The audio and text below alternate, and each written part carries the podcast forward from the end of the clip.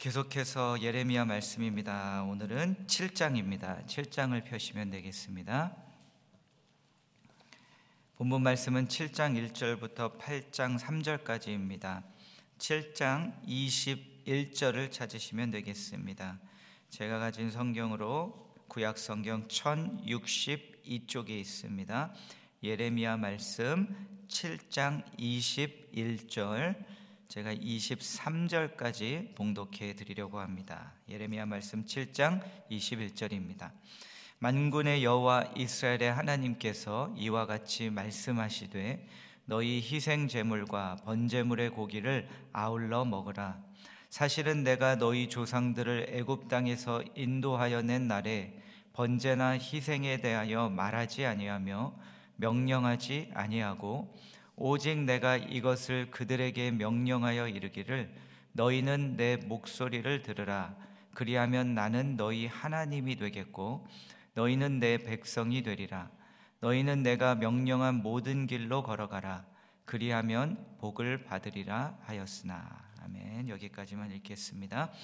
예레미야서를 계속해서 살펴보고 있습니다. 예레미야는 남유다 왕국이 멸망하기 전 대략 한 사십 년 정도의 기간 동안 활동했던 선지자입니다.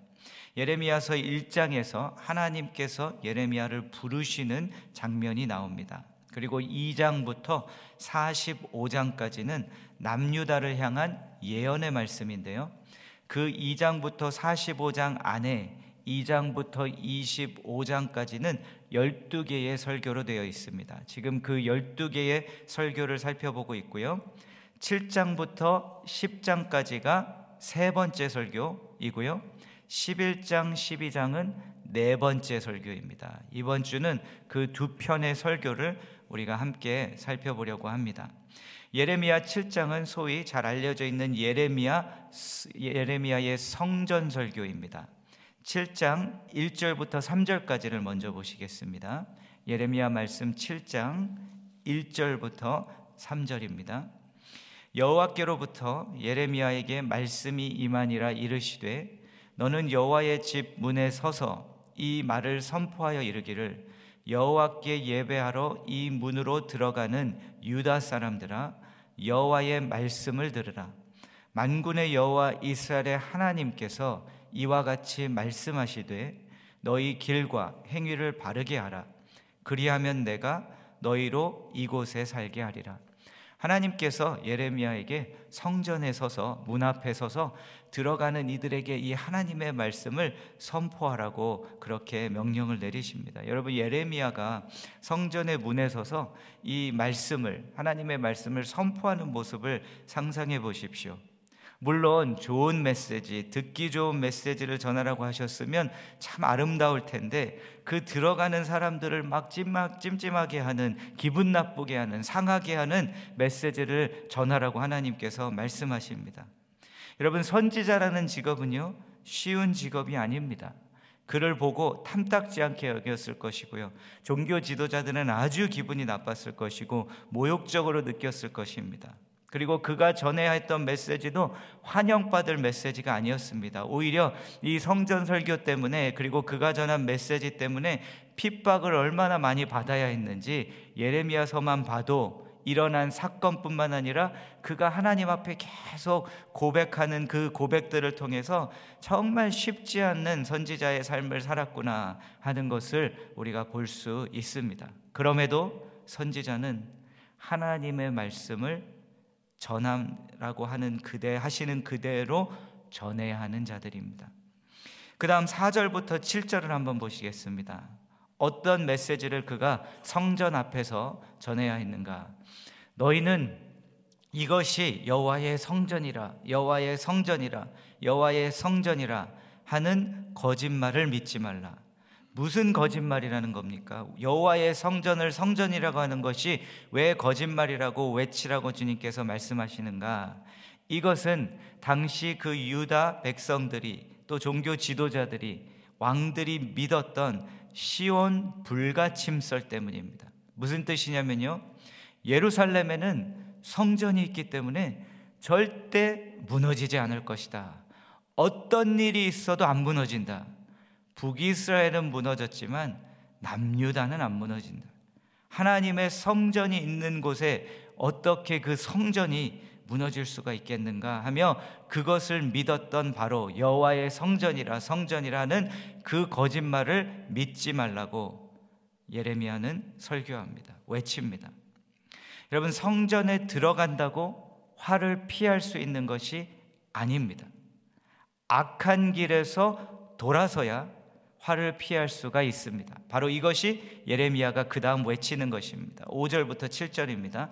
너희가 만일 길과 행위를 참으로 바르게 하여 이웃들 사이에 정의를 행하며 이방인과 고아와 과부를 압제하지 아니하며 무죄한 자의 피를 이곳에서 흘리지 아니하며 다른 신들 뒤를 따라 화를 자초하지 아니하면 내가 너희를 이곳에 살게 하리니 곧 너희 조상에게 영원 무궁토록 준 땅이니라. 성전에 들어간다고 화를 피할 수 있는 것이 아니라 성전된 삶을 살아야 그 화를 피할 수 있다고. 여기서 예레미야가 지금 외치는 여호와의 성전이라 성전이라 성전이라는 거짓말을 믿지 말라, 그 말을 하지 말라, 믿지 말라 하는 그것이 우리에게는 무엇이 될 수 있을까요? 저와 여러분의 오늘 예레미야서의 성전은 무엇일까요? 나의 신앙적 배경이 우리의 성전이 될 수 있을까요? 나는 모태신앙입니다. 우리 집은 이 대, 삼 대, 사 대째 그리스도인 기독교 집안입니다. 저의 할아버지가 목사님이셨습니다.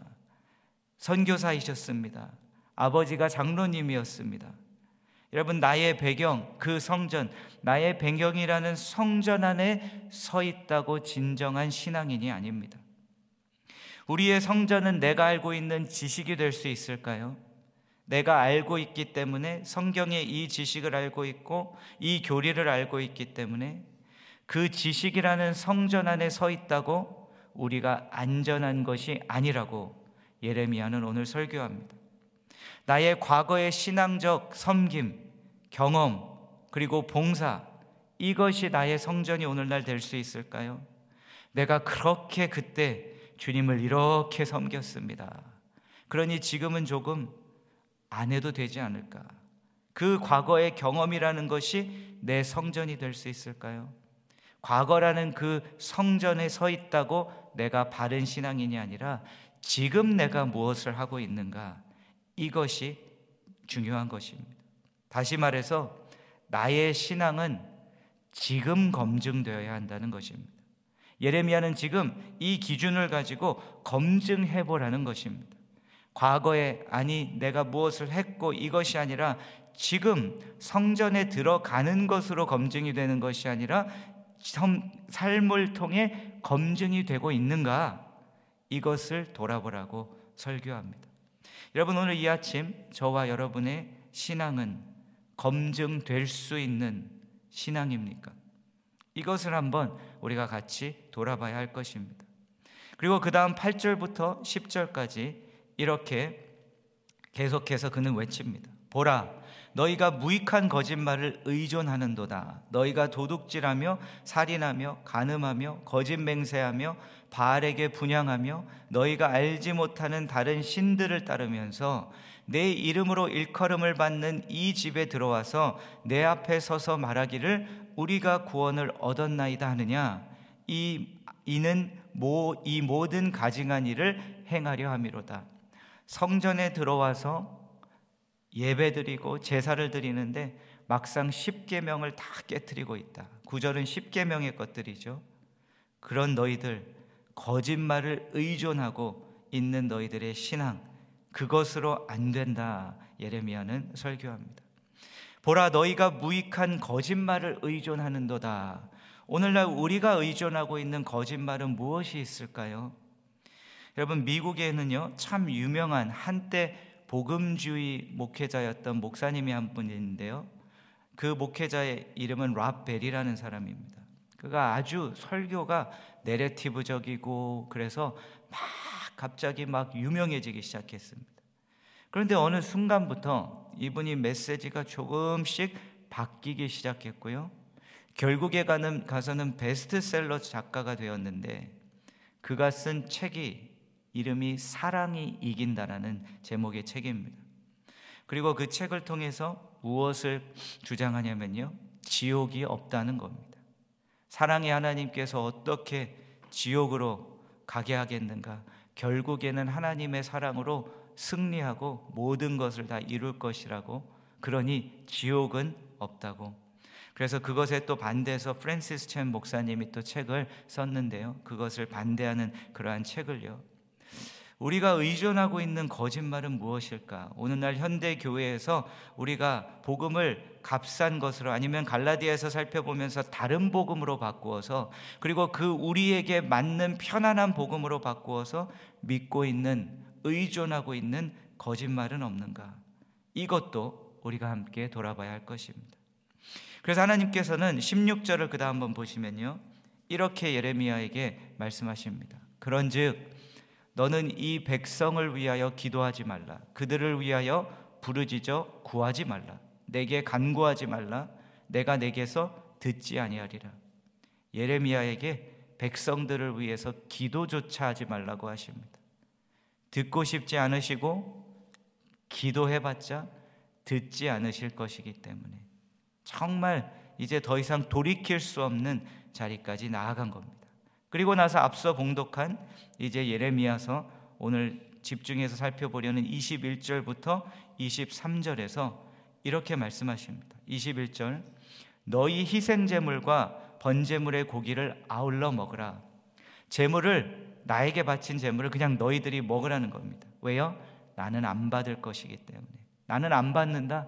그러니 너희들끼리 다 그냥 나눠 먹어라. 그렇게 말씀하십니다.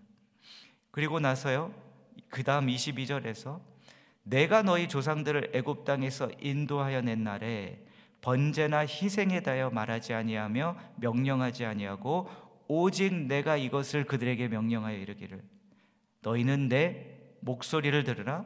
그리하면 나는 너희 하나님이 되겠고 너희는 내 백성이 되리라.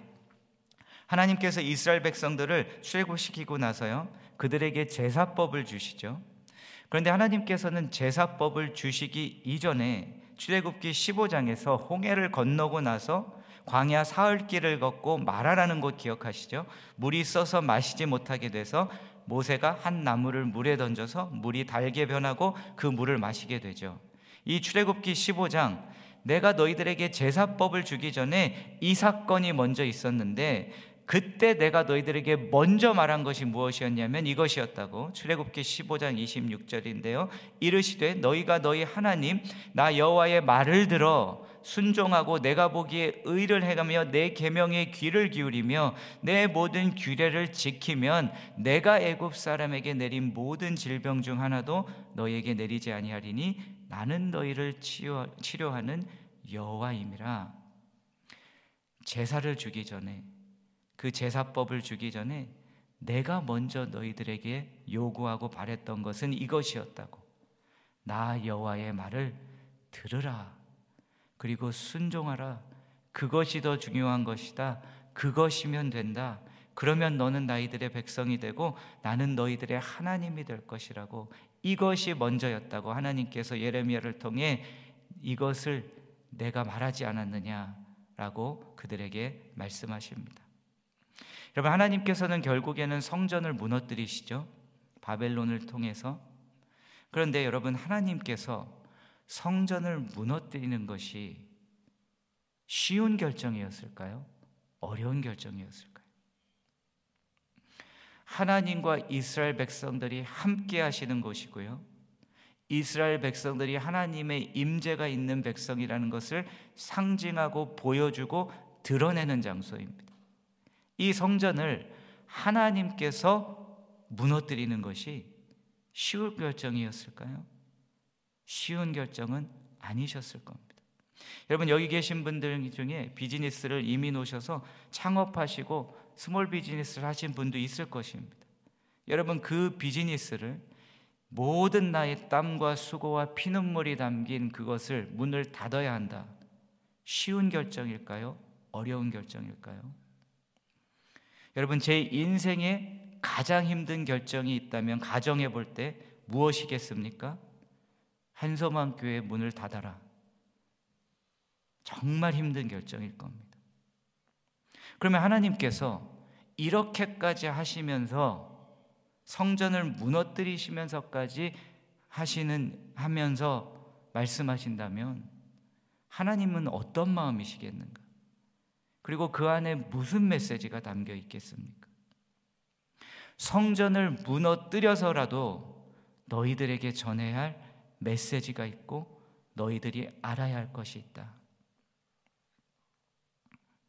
내가 원하는 것이 무엇인지 아느냐? 그래서요, 오늘은 대지를 질문으로 여러분께 드리려고 합니다. 하나님께서 우리에게 진정으로 원하시는 것은 무엇입니까? What does God truly want from us? From me. 나에게, 나에게 진정으로 원하시는 것은 무엇입니까? 내가 생각하기에 하나님이 이것을 원하실 거야가 아니라 하나님께서 진짜 원하시는 것이 무엇입니까? 나는 내가 나의 번제 정도 드리고 나의 제사 정도 드리면 되겠지. 근데 하나님은 그게 아니시라는 겁니다. 진정으로 내가 너에게 원하는 게 있다고. 그런데 그것이 우리가 생각하는 것과 다를 수 있습니다. 우리 자신의 생각에 사로잡혀서 우리는 살아갑니다. 우리의 신앙생활도 그렇습니다. 진정으로 한번 돌아보시고요, 조금 더 깊이 생각해 보시기 바랍니다. 하나님께서 지금 이 순간 나에게 진짜 원하시는 것이 무엇일까? 내 인생의 성전을 무너뜨려서라도 말씀하시고자 하시는 그것을 내 인생의 성전들을 무너뜨리시기 전에 깨닫는 것, 깨달아 줄 수 있겠니? 바로 이것이 예레미야가 외치고 또 외쳤던 메시지입니다. 여러분, 그 성전을 무너뜨리시고 말씀해 주셔야 깨닫는 것이 아니라 성전을, 내 인생의 성전을 무너뜨리시기 전에 깨닫고 이제 주님의 마음을 다시 제가 알았습니다 하고 주님의 마음을 따라가시는 저와 여러분이 되시기를 주의 이름으로 축원합니다. 기도하겠습니다.